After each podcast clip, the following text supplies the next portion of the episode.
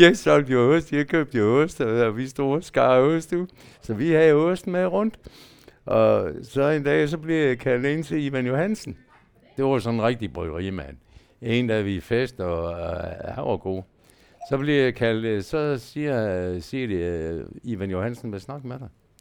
Så kommer jeg ind til Ivan, og står inde på hans kontor, og her det der hjørnekontor ude i Tværgade, en gang kan jeg huske. Der er sådan en giraf stående derinde. Så siger han til mig, Jørgen, jeg skal lige høre, øh, snakken går, kører du og sælger ost? Ost, siger jeg, nej. Jamen, det har jeg hørt. Nej, jeg sælger sgu da ikke ost, jeg sælger øl. Og det var en løgn, for jeg solgte fandme mig øl. Eller ost. så siger han, og det er du sikker på, at du ikke øh, sælger ost? Ja, det er jeg, så. Det er en skam, siger jeg, for jeg, jeg kunne egentlig godt bruge øh, en riberhus, for jeg har hørt, du har riberhus. Så siger jeg, skal det være med eller uden komme? så, får, så får jeg i armen sgu en, øh, en kvart ost, og det er pin mig lige siden, at jeg ikke betalt for det. og det er bare rigtigt.